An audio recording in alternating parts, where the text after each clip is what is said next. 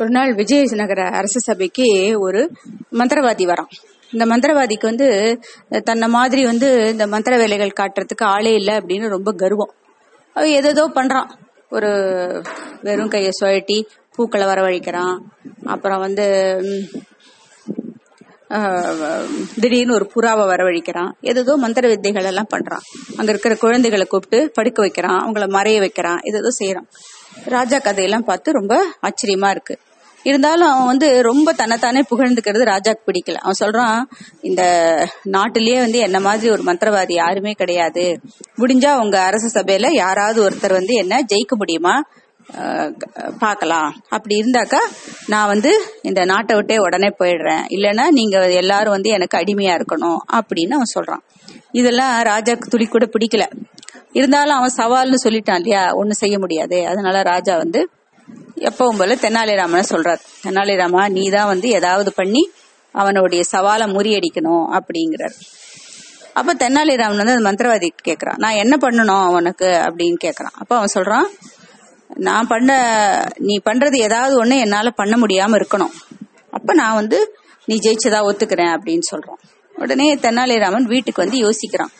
இவன் பண்ண முடியாதது எதை நம்மளால பண்ண முடியும் அப்படின்னு யோசிச்சுட்டு இருக்கான். அப்ப அவனோட மனைவி வரா கேக்குறா. என்ன ரொம்ப வருத்தமா இருக்கீங்க? அப்படின்னு. தெனாலிராமன் நடந்ததை சொல்றான். அப்ப அவ சொல்றா வாங்க வாசலுக்கு வாங்க நான் காமிக்கிறேன் அப்படின்னு சொல்லிட்டு பசங்க விளையாடின்னு இருக்கிற வெளியில பசங்க ரோட்ல விளையாடின்னு இருக்கான். அதை கொண்டு போய் அவனோட மனைவி வந்து தெனாலிராமனை காமிக்கிறான் தெனாலிராமனுக்கு அதை பார்த்த உடனே புரிஞ்செடுத்து அவ என்ன சொல்ல வரான்னு புரிஞ்செடுத்து. அடுத்த நாள் வந்து மந்திரவாதி வந்து வந்துட்டான். வழக்கம் போல வந்துட்டான். கரெக்டா அந்த குறிப்பிட்ட டயத்துக்கு வந்துட்டான். அப்போ தெனாலிராமன் வந்த உடனே ராஜா கேக்குறாரு என்ன தெனாலிராமா ரெடியா சவாலுக்கு ரெடியா அப்படின்னு கேக்குறாரு. தெனாலிராமனும் ரெடிங்கிறான் அப்போ தெனாலிராமன் சொல்றான் நான் இப்ப பண்றது நீ பண்ணணும். பண்ணி காமிச்சிட்டாக்கா நீ வந்து ஜெயிச்சுதான் நான் ஒத்துக்கிறேன். இல்லைன்னா நீ தோத்ததா ஒத்துட்டு நீ இந்த ஊரை விட்டு போயிடணும் அப்படின்னு சொல்றான். சரின்னு சொல்றான். இவன் என்ன பெருசா சொல்லிட போறான் நம்மளால செய்ய முடியாதுன்னு அவனுக்கு ரொம்ப அலட்சியம். சரி செய் அப்படிங்கிறான். உடனே தெனாலிராமன் என்ன பண்றான் கொஞ்சம் கண் கண்ணை மூடிக்கிறான். கண்ணை மூடிண்டு அவன் என்ன சொல்றானா நான் இப்ப வந்து கண்ணை மூடின்னு செய்யறத உன்னால கண்ணை திறந்துட்டு செய்ய முடியுமா அப்படின்னு கேக்குறான். அப்போ அந்த மந்திரவாதி என்ன நினைச்சுக்கிறான்? இவனுக்கே ஒண்ணு இவனே இவ- நம்முடைய மந்திர வித்தைகள்ல ஒண்ணுமே இவங்க யாருக்குமே தெரியாது. அப்படி இருக்கும்பொழுது இவன் கண்ணை மூடின்னு செய்யறது நம்மளால கண்ணை திறந்து நீ ஏன் செய்ய முடியாது அப்படின்னு இதெல்லாம் ஒரு பெரிய சவாலா? நீ கண்ணை மூடின்னு செய்யறது என்னால கண்ணை திறந்து செய்ய முடியாதா? தாராளமா என்ன வேணா செய் அப்படின்ட்டான். பந்தயத்துக்கு தயாரான்னு தெனாலிராமன் இன்னொரு தடவை கேட்டு உறுதி பண்ணிக்கிறான். ஆ, பந்தயத்துக்கு தயார்ன்ட்டான் மந்திரவாதி சரின்னு தெனாலிராமன் என்ன பண்றான்? அவர் கைப்பிடி நிறைய மண் எடுத்து கண்ணை மூடிட்டு கண்ணுக்குள்ள ரெண்டு கண்ணுலயும் நிறைய ஒரு பிடி பிடியா மண் எடுத்து போட்டுக்கிறான். இப்ப மந்திரவாதிக்கு புரிஞ்சிடுது. இவன் என்ன சொல்ல வரான்? நம்மள ஏமா நம்ம ஏமாந்துட்டான் இவன்ட்டன்னு புரிஞ்சு போச்சு. இவன் கண்ணை மூடிட்டு மண்ணு போட்டிருந்து இவன் கண்ணை திறந்து மண்ணை போட்டுக்க முடியுமா? போட்டா மண்ணு கண்ணுக்குள்ள எல்லாம் போய் கண்ணெல்லாம் உறுத்த ஆரம்பிச்சிரும்ல? கண்ணெல்லாம் எரிய ஆரம்பிச்சிருமே. துடிச்சு போயிடுமே வழியில நம்ம. அதனால மந்திரவாதி வந்து தன்னோட தோல்வியை ஒத்துண்டு அந்த ஊரை விட்டே போயிடுறான். ராஜாவும் தென்னாலிராமனுடைய புத்திசாலித்தனத்தை பாராட்டி பரிசுகள் கொடுக்கிறார்.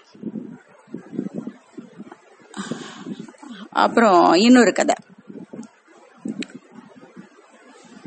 ஒரு அந்த ஊர்ல வந்து ஒரு வியாபாரி ஒருத்தன் இருக்கான். அவன் என்ன பண்ணுவான்? தன்னுடைய பாத்திரங்கள் எல்லாம் வந்து கடனா அந்த ஊர் மக்களுக்கு ஏதாவது விசேஷங்களுக்கு தேவைப்படுற பாத்திரங்களை கடனா கொடுப்பான். அவங்களும் அந்த விசே விசேஷத்தும் போது அந்த பாத்திரங்களை எல்லாம் வச்சு பயன்படுத்திட்டு திருப்பி கொடுத்துருவாங்க. தன்னை அந்த கடைக்காரன்ட்டு திருப்பி கொடுத்துருவாங்க. அதுக்கு அவன் அநியாயமா பணம் வாங்குவான் அவங்க கிட்ட சில சமயம் அந்த பாத்திரத்தினுடைய விலையை விட அதிகமா கூட அவங்க கிட்ட வாங்குவான். அது வந்து அந்த ஊர் மக்களுக்கு ரொம்ப கஷ்டமா இருக்கு. இருந்தாலும் அந்த ஊர்லயே வந்து ஏதாவது ஒரு விசேஷங்கள்னா வாங்குறதுக்கு அந்த ஆளை விட்டா வேற வழி இல்லை.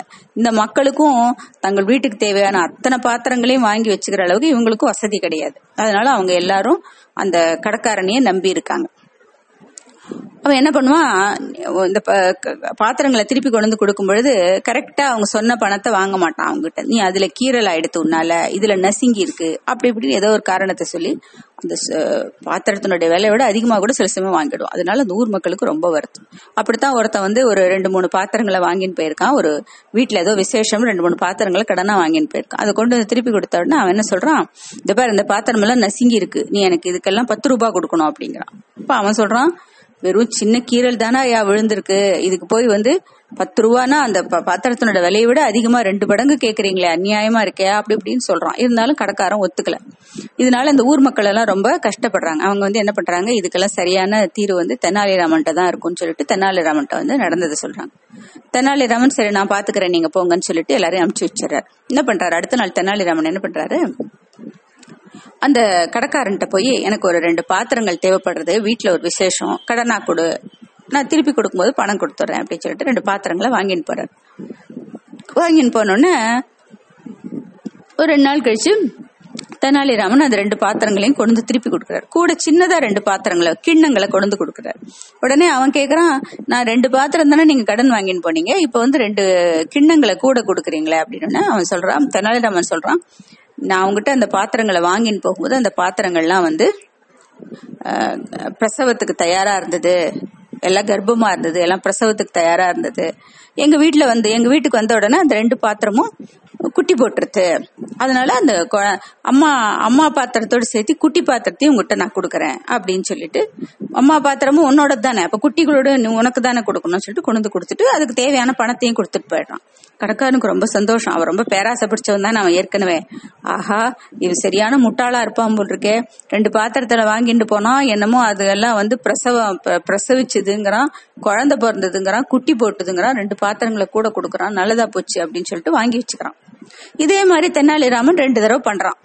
ரெண்டு பாத்திரங்களை வாங்கின்னு போவான் நாலு பாத்திரம் ரெண்டு பாத்திரங்களும் கூட சின்ன கிண்ணங்கள் ரெண்டையும் கொண்டு வந்து கொடுப்பான். கரைக்காரனுக்கு ரொம்ப சந்தோஷம். ரொம்ப பேராசை பிடிச்சவன் தான் நம்ம ஆசையை வாங்கி வச்சுட்டு எப்ப தென்னாலிராமன் வந்து நம்மகிட்ட பாத்திரம் வாங்குவான்னு பார்க்க ஆரம்பிச்சிட்டான் இப்ப. அப்படி இருக்கும்போது ஒரு நாளைக்கு தென்னாலிராமன் என்ன பண்றான்? அவங்ககிட்ட ஒரு இருபது ஒரு பெரிய கல்யாண இது வருது எங்க வீட்டுல ஒரு இருபது பாத்திரங்கள் கல்யாணத்துக்கு தேவையான அத்தனை பாத்திரங்களையும் நீ தான் கடனா கொடுக்கணும்னு சொல்லிட்டு ஒரு பெரிய வண்டியை கூட்டின்னு வந்து அந்த வண்டி ஃபுல்லா ஒரு இருபது முப்பது பாத்திரங்களை அள்ளிட்டு போயிடுறான்.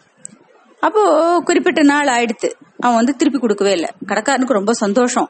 ரெண்டு பாத்திரத்துக்கே நாலு பாத்திரம் வந்ததுன்னா இப்ப முப்பது பாத்திரங்கள் எடுத்துன்னு போயிருக்கான தென்னாலிராமன் எவ்வளவு பாத்திரம் குட்டி போட்டு நம்மகிட்ட வரப்போறதுன்னு சந்தோஷமா உட்காந்துருக்கான் கடைக்காரன். அந்த குறிப்பிட்ட டைம் டைம் தாண்டி போயிடுத்து தென்னாலிராமன் பாத்திரத்தை திருப்பி கொடுக்கவே இல்லை. கடைக்காரனும் பொறுத்து பொறுத்து பாக்குறான் வரவே இல்லை. தென்னாலிராமன் வரல. கடைசியில வேற வழி இல்லாம அவன் தென்னாலிராமனோட வீட்டுக்கு வரான். வீட்டுக்கு வந்து தென்னாலிராமன்ட்ட கேக்குறான். இது மாதிரி இந்த குறிப்பிட்ட கெடு தாண்டி போயிடுத்தே நீங்க இன்னும் பாத்திரங்களை திருப்பி கொடுக்கவே இல்லையே எனக்கு அப்படின்னு. அப்போ தென்னாலிராமன் சொல்றான் இல்ல இல்ல என்ன பண்றது? ஒரு ஒரு தடவையும் இந்த பாத்திரங்கள் கரெக்டா குட்டி போட்டது நான் உங்களுக்கு திருப்பி கொடுத்துட்டேன். பாத்திரங்களையும் கொடுத்து குட்டிகளையும் கரெக்டா திருப்பி கொடுத்தேன்னா இல்லையா? இந்த தடவை இந்த ப- பாத்திரங்கள் எல்லாம் வந்து பிரசவ பிரசவமாகும் போது எல்லா பாத்திரங்களும் செத்து போச்சு. அப்படி இருக்கும்போது நான் எப்படி உங்களுக்கு பாத்திரங்களை திருப்பி கொடுக்கறது? எல்லாம் செத்து போயிடுத்தே அப்படிங்கிறான். அதாவது முன்னாடி உயிர் இல்லாத பாத்திரத்துக்கு உயிர் இருக்கிற மாதிரியும் அதுக்கு ஒரு குழந்தை பிறக்கிற மாதிரி மாதிரி ஒரு கற்பனை பண்ணி ரெண்டு மூணு பாத்திரங்களை வாங்குற மாதிரி நடிச்சு இப்போ மொத்தமா அத்தனை பாத்திரங்களையும் கடைக்காரன்ட்டு வாங்கி எல்லாமே செத்து போயிடுது அப்படின்னு சொல்லிட்டான். முடிச்சிட்டான். கதையை முடிச்சிட்டான். அப்போ ப- கடைக்காரனுக்கு அப்பதான் வந்து தெனாலிராமன்ட்ட நான் நல்லா ஏமாந்துருக்கோம்னு அப்பதான் தெரியறது. அதனால நம்ம இந்த ஊர் மக்களை பாவம் அநியாயமா எவ்வளவு கடுமைப்படுத்தினோம் நம்ம. கஷ்டப்படுத்திருப்போம் அவங்கள. அதுக்கு நமக்கு சரியான தண்டனை கிடைச்சதுன்னு மனசு வருத்தத்தோட திரும்பி போயிட்டான் கடைக்காரன்.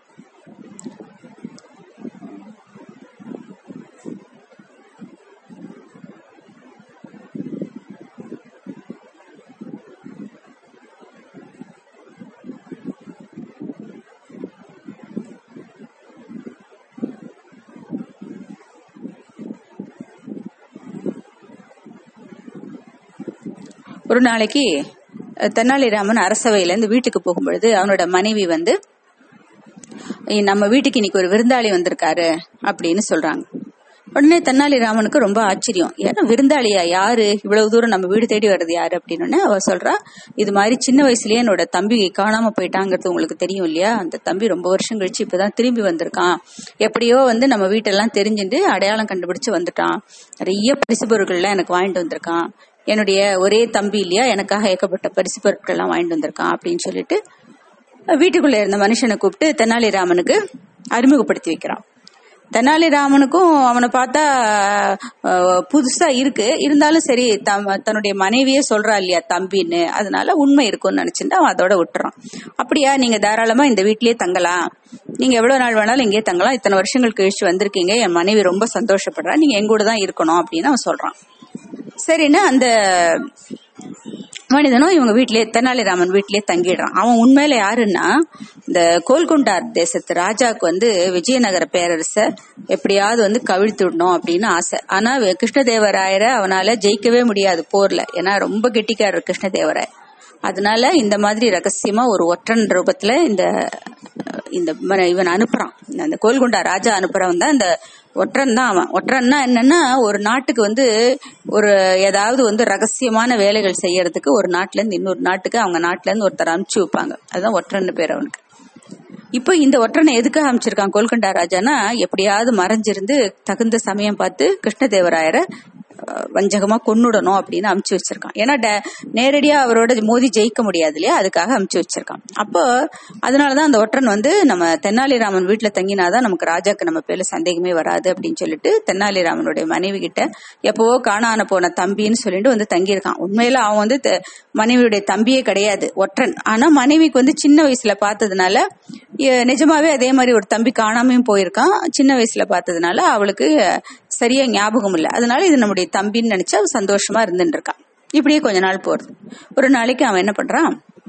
தெனாலிராமனுடைய வீட்டில இருந்து தெனாலிராமனை எழுதுற மாதிரி ஒரு கடிதம் எழுதுறான். அதாவது இப்ப வந்து முக்கியமான விஷயமா வந்து நான் வந்து உங்களை பார்க்கணும். கொஞ்சம் வீடு வரைக்கும் வர முடியுமா? ரொம்ப விஷயம் ரொம்ப ரகசியம். யாருக்கும் தெரிய வேண்டாம். தனியா வாங்கோ அப்படின்னு தெனாலிராமன் எழுதுற மாதிரி ஒரு கடிதாசை எழுதுறான். சரின்னு ராஜா அதை பார்த்துட்டு ரொம்ப ஆச்சரியப்படுறார். தெனாலிராமன் எதுக்காக நம்மள வந்து ரகசியமா அவனோட வீட்டுக்கு வர சொல்றான்? ஒன்னும் புரியலையே அப்படின்னு யோசிக்கிறார். இருந்தாலும் வந்து தெனாலிராமன் சொன்னா அதுல ஏதாவது விஷயம் இருக்கும். அது நமக்கு நல்லதா தான் இருக்கும் அப்படின்னு சொல்லிட்டு ரா- ராஜா என்ன பண்றாரு? யாரையும் துணைக்கு கூப்பிட்டுக்காம தனியா கிளம்பி ராத்திரி வேளையில தெனாலிராமனோட வீட்டை நோக்கி வர்றார். இந்த ஒற்றன் என்ன பண்றான்? அந்த வீட்டுக்கு வரத்துக்கு முந்தி ஒரு மனையில தயாரா கத்தியோட காத்துன்னு இருக்கான். இவர் வந்து அந்த மனைக்குள்ள திரும்பினோன்னா அவர் எப்படியாவது கொண்டு விடணும் அப்படின்னு. ஆனா ராஜா வந்து எப்படியோ வந்து இது தெரிஞ்சிடுறது. ராஜா வந்து எப்படியோ கண்டுபிடிச்சிடுறார். இவன் வந்து குத்த வரும்போது அவனுடைய கையை பிடிச்சு தடுத்து அவனை ரொம்ப கெட்டிக்கார ராஜா இல்லையா? கையை பிடிச்சு தடுத்து அவனை கட்டி கையை கயிறு வச்சு கட்டி அவனை கொண்டு வந்து ஜெயில போட்டுற அப்போ ராஜாக்கு ரொம்ப வருத்தம். இந்த மாதிரி தெனாலிராமன் வந்து இத்தனை மோசமான ஒரு ஆளை வந்து தன்னுடைய வீட்டுல வச்சிருக்கானே அப்படின்னு தென ராஜாக்கு ரொம்ப வருத்தம். அப்போ தெனாலிராமனும் மன்னிப்பு கேட்கணும் ராஜாட்ட. அரசே தெரியாம வந்து முன்ன பின்ன தெரியாதவனை வந்து என் தம்பியினுடைய ம- என்னுடைய மனைவியினுடைய தம்பிங்கிற பேச்சை கேட்டுன்னு நான் வீட்டுல வச்சது தப்புதான். என்னை மன்னிச்சிருங்க. நான் செஞ்சது தப்பு தான் அதுக்கு ஏதாவது ஒரு தண்டனை நீங்க எனக்கு கொடுத்துருங்க. நான் அனுபவிச்சிடுறேன். ஏன்னா எனக்கே மனசாட்சி ரொம்ப உறுத்துறது அப்படின்னு சொல்றான் இந்த மாதிரி வந்து தெரியாதனமா நீங்க எப்படியோ வந்து அவனை வந்து ஜெயிச்சுட்டீங்க. அவன் உங்களை கொண்டிருந்தாருன்னா என்ன ஆயிருக்கும்? நாங்க நாட்டுக்கே ஒரு ராஜா இல்லாம நாங்களாம் எவ்வளவு அதுவும் நல்ல அற்புதமான ராஜா இல்லாம நாங்க எவ்வளவு வருத்தப்பட்டிருப்போம். அதுக்கு நானே காரணமா இருந்திருப்பேனே அதனால என்ன மன்னிச்சிருங்கோ. எனக்கு ஏதாவது ஒரு தண்டனை கொடுங்க ஏதாவது ஒரு தண்டனை கொடுங்கன்னு கேக்குறான். அப்போ ராஜா சொல்றாரு அப்படி நீ ரொம்ப வற்புறுத்தி கேட்டேன்னா உனக்கு மரண தண்டனை தான் கொடுப்பேன் அப்படிங்கிற உடனே தெனாலிராமனுக்கு பயம் வந்துடுது இது என்னடா அது? நம்ம ஏதோ ஒரு மனசாட்சிக்கு பயந்து ஏதாவது ஒரு சின்ன தண்டனை ஒரு சிற சிறவாசமோ ஏதோ ஒண்ணு இருக்கும் அப்படின்னு நம்ம நினைச்சாக்கா இல்ல ஒரு அடியோ ஏதாவது ஒண்ணு இருந்தா கூட பரவாயில்ல ராஜாக்காக நம்ம தாங்கிக்கலாம்னு நம்ம நினைச்சா இவர் ரெண்டும் ஒரேடியா மரண தண்டனைங்கிறாரு அப்படின்னா அவனுக்கு கொஞ்சம் பயம் வந்துடுது அப்போ ராஜா சொல்றாரு சரி மரண தண்டனை வந்து உன்னுடைய ஆசைப்படியே நிறைவேற்றிக்கோ நீ எப்படி சாக விரும்புறியோ அப்படி சொல்லு அப்படியே உன்னை நான் கொன்னுடுறேன் அப்படிங்கிறார். அப்போ தெனாலிராமன் சொல்றான் நான் வயசாகி ரொம்ப வயசாகி கிழவன ஆனவன தான் சாக விரும்புறேன். அப்படின்னு உடனே ராஜா சிரிச்சிடுறார். அப்ப எப்படி ராஜாவால் இப்ப கொல்ல முடியும் அவனை? அவன் எவ்வளவோ வயசாகி தானே சாகிறது தானே அவன் கேட்கறான் அதனால ராஜா வந்து உன்னுடைய புத்திசாலித்தனம் எனக்கு தெரியும் நீ நிச்சயம் சாக மாட்டேன்னு எனக்கு தெரியும்னு சொல்லி ராஜாவனை அமுச்சு வச்சிடுறேன்